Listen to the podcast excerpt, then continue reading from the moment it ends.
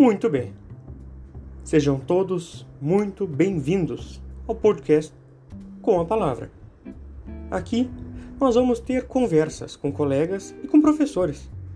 E nessas conversas, de forma simples e descontraída, vamos tratar de assuntos do momento, de vivências acadêmicas e de carreiras jurídicas.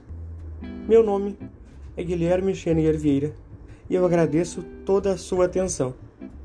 Venha conosco para o podcast com a palavra, porque, afinal, é conversando que a gente se entende.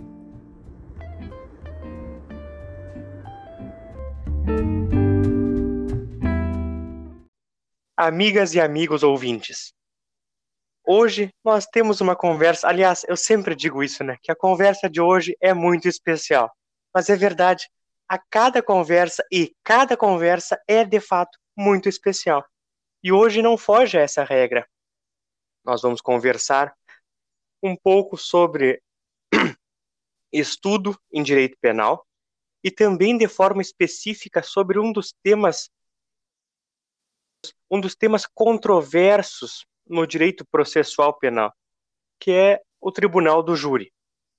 E para isso, hoje eu fico muito contente e eu sim fico lisonjeado de receber a estimadíssima colega Gabriela Balk, que, de forma resumida aqui para eu apresentar, eu digo que ela é estudante do curso de graduação em Direito pela Escola de Direito da PUC do Rio Grande do Sul.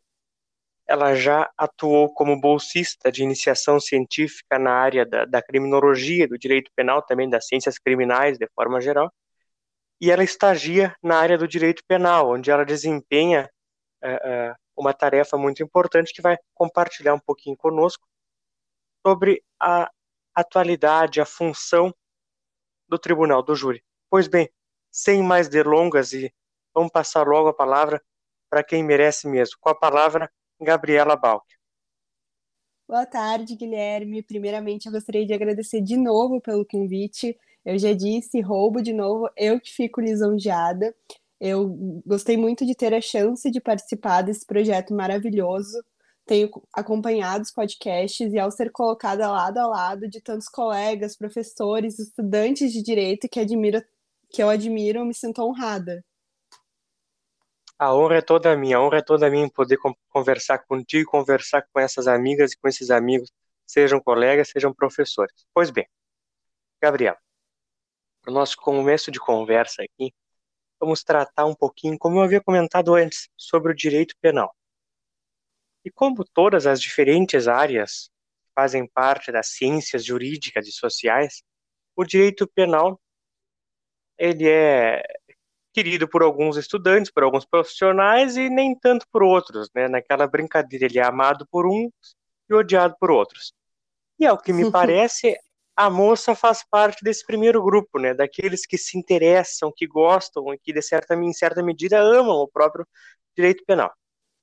Gabriela, depois de ter atuado como pesquisadora na área e como estagiária também atual, agora atua como, como estagiária nos processos criminais aí, é, eu te pergunto, o que que fez surgir esse interesse pelo direito penal? O que que a moça viu de tão, de tão interessante nessa é a última ratio, né, a última razão do direito penal. eu admito que eu gostaria muito de ter a ciência do momento em que eu me apaixonei pelo direito penal, mas infelizmente ou felizmente sempre foi a área que mais me chamou a atenção.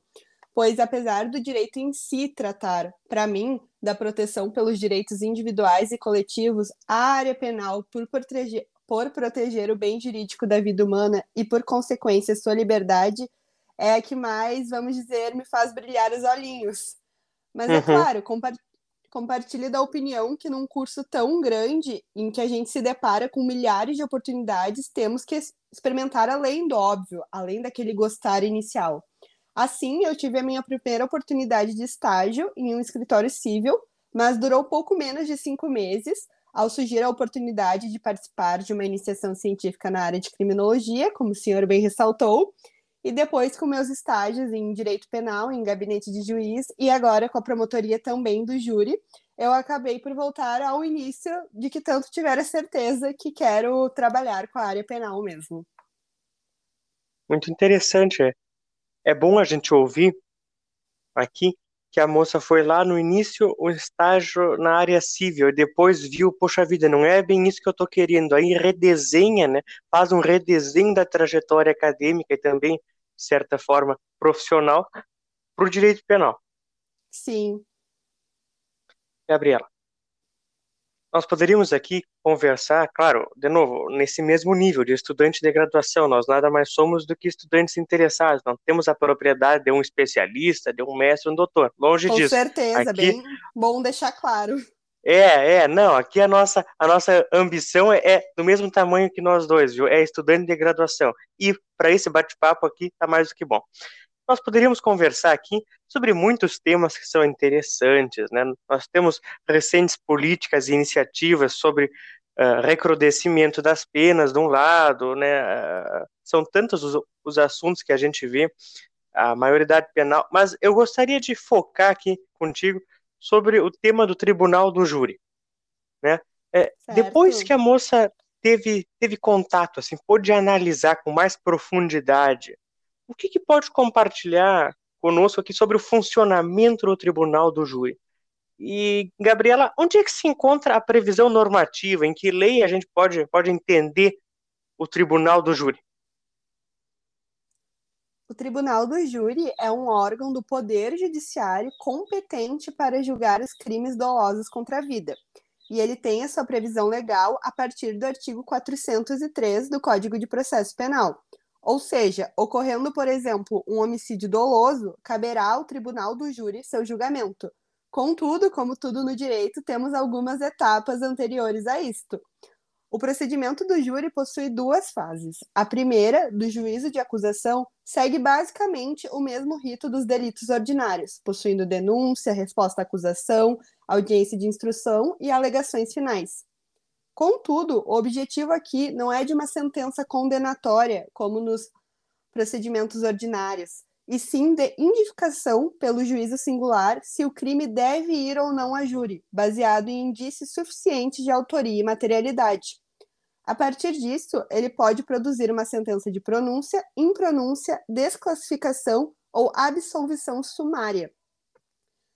Tratando-se de sentença de pronúncia, o processo passa à segunda fase, do juízo de causa, ou seja, o processo finalmente vai a júri. E o tribunal do júri é composto por um juiz-presidente e 25 jurados, dos quais sete serão sorteados para compor o conselho de sentença e que terão, ao final da sessão, de afirmar ou negar a existência do crime atribuído ao acusado. Acho que de uma maneira resumida pode-se dizer assim. Tá, ficou muito bem, muito bem explicado, Gabriela. Então, para a gente arrematar aqui entender de forma resumida, o, o Tribunal do Júri é um órgão do Poder Judiciário que vai preservar ali a, a, o rito processual, o procedimento especial naquilo que diz respeito ó, aos crimes tipificados, aqueles específicos ali, né, os dolosos contra a vida, dentre eles o, o próprio homicídio. Eu não sei, eu tô falando bobagem, tu vai me corrigindo aqui, Gabriela, viu? Não, tá corretíssimo. E aí ele é composto por essas duas fases. Então, primeiro como se fosse uma, uma noção de, de, de, de conhecimento, depois um, um, certo provimento, né? Claro, nunca se deve comparar processo penal com processo civil, né? Isso é, é muito raso utilizar Instituto do Processo Civil para o processo penal. Mas assim, assim, grosso modo, então nós temos primeiro uma admissão por um juiz togado, de fato, um juiz singular, e depois, de fato, um julgamento por parte da, dessas pessoas que representam o, a, o sentimento, eu não gosto muito disso, mas que representam o sentimento popular. Exatamente. Então, primeiramente, o juiz togado, o juiz concursado, ele vai ver se tem indícios suficientes de materialidade, no caso do homicídio, digamos, o corpo, e de autoria para aí sim ir para júri, ou seja, o juiz singular, ele não vai falar, não vai entrar no mérito da causa se o acusado é culpado ou não, basta indícios de autoria. Certo, então na segunda fase o juiz organiza, preside a sessão ali, mas ele não vai é, propriamente argumentar sobre a condenação ou sobre a absolvição, ele só vai organizar a sessão, é isso? Exatamente. Olha só. Não, é, é é mesmo um conteúdo bem, bem interessante, a gente vai se envolvendo e, e muitas vezes, quando se fala direito penal, logo, ao menos direito processual penal, logo vem à mente aquelas longas argumentações, né, um pouco teatralescas, assim, de, de tribunal do júri, e isso, isso, isso, isso cativa bastante os estudantes. Eu, eu, eu mesmo já fui bastante cativado por isso. Viu? É bonito de ver aquilo, é interessante, aquela arena jurídica ali entre a promotoria, o advogado, o júri retirado, é interessante. Pois bem, essas minhas divagações tem que me cortar, porque senão eu vou eu vou avançando aqui e vira um monólogo. E é, longe disso, é para ser a conversa. Convidado especial é a moça. Vamos lá. Gabriel, ainda sobre o tribunal do júri, é, os teóricos e os estudiosos do direito penal, do direito processual penal, eles tomam posições diferentes sobre a sua prática. Claro, se deve existir ou não é uma coisa, o fato é que o tribunal do júri existe. E aqui eu, eu recorto, por ocasião, uma notícia aqui, o ministro Dias Toffoli, quando era presidente do Supremo, ainda hoje atua, mas quando era presidente do Supremo, ele fez um comentário bem interessante no qual ele caracterizou o Tribunal do Júri como uma instituição anacrônica, uma instituição que não funciona e uma instituição que deveria ser extinta. Aqui, de novo, é um recorte ao acaso. O ministro Dias Toffoli foi porque eu estava vendo lá no site do, do Migalhas e encontrei essa fala dele, mas não, não são poucos uh, os, os, comentários críticos sobre o Tribunal do Júri. E aí eu faço a pergunta, Gabriela, hoje, com as condições que tu tem de estudo, de argumentação, qual é o teu posicionamento? O que, que te parece a existência e o funcionamento do Tribunal do Júri? Bom, Guilherme, parafraseando o nosso ilustríssimo professor Pedro Adami, a gente tem que pensar.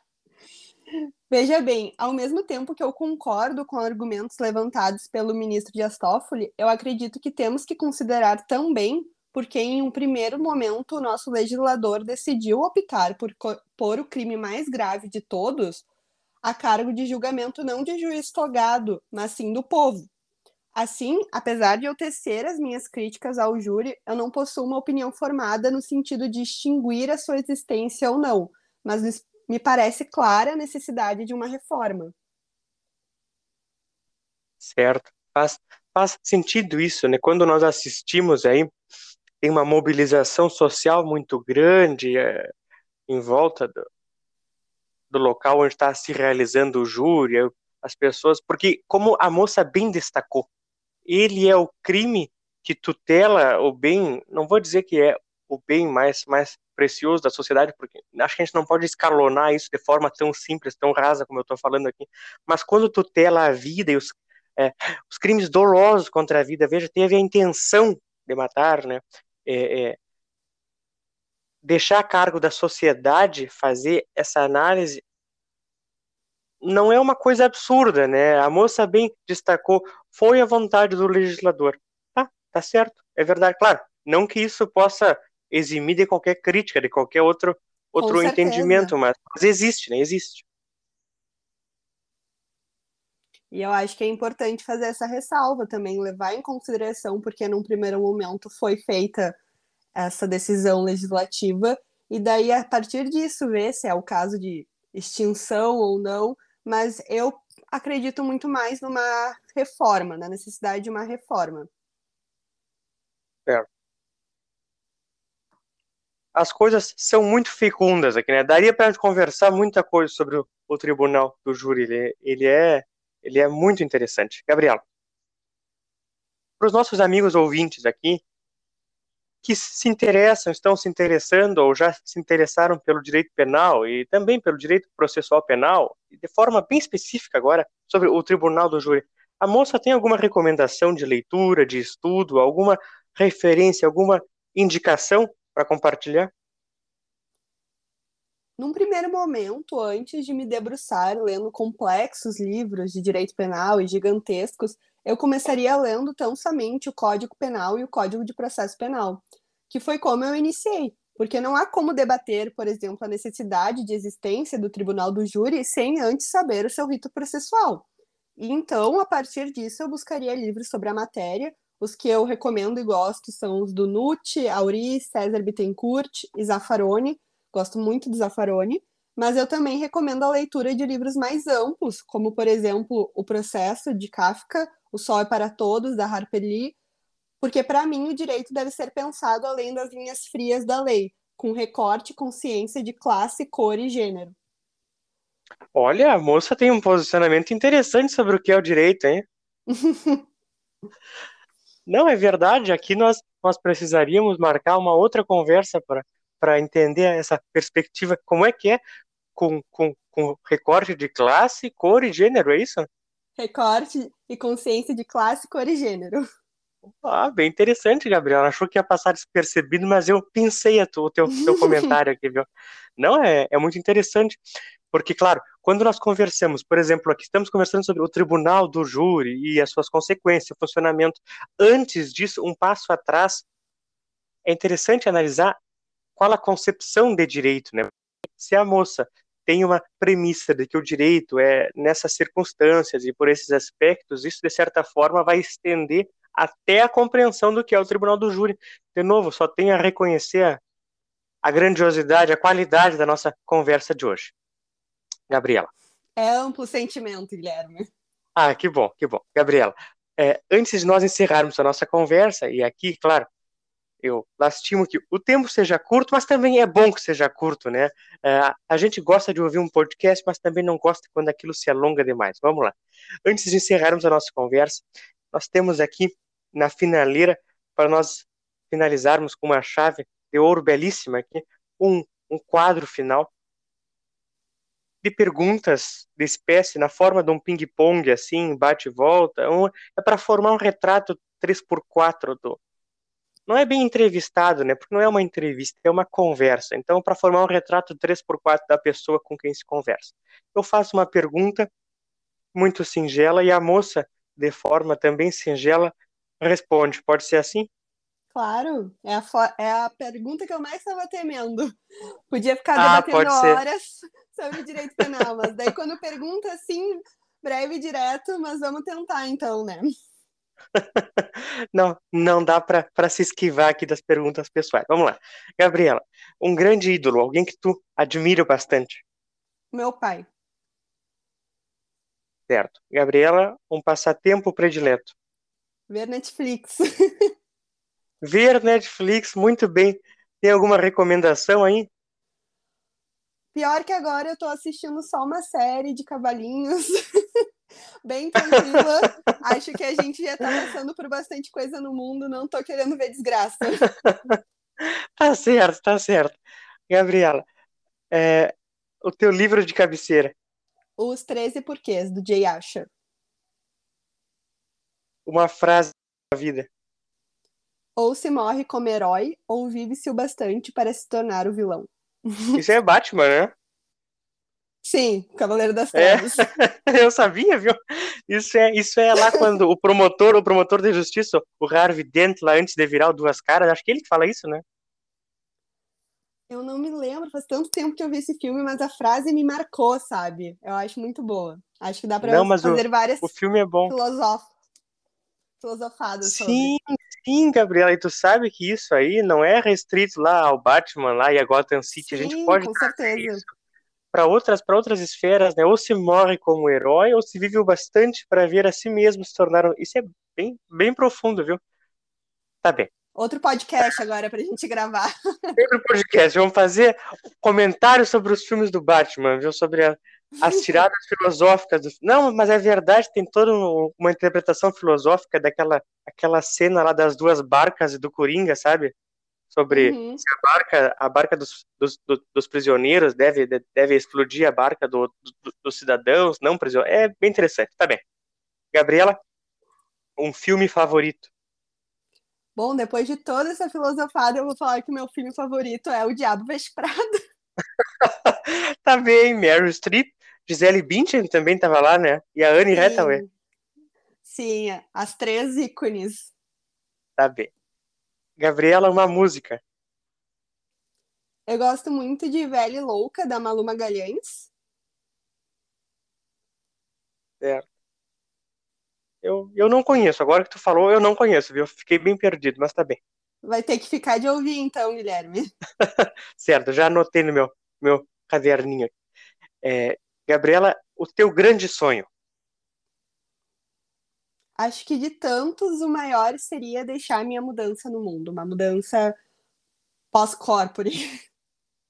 Olha só, tá bem, uma mudança. Queremos uma marca Gabriela Balk no mundo. E é com esse, é um com esse sonho, com esse sonho inspirador, nós vamos encerrando a nossa conversa. Gabriela, foi muito bom conversar contigo, foi muito bom, dentre as nossas divagações aqui soltas da conversa do Tribunal do Júri, veja bem, até Batman foi citado aqui, né? Foi, foi muito bom.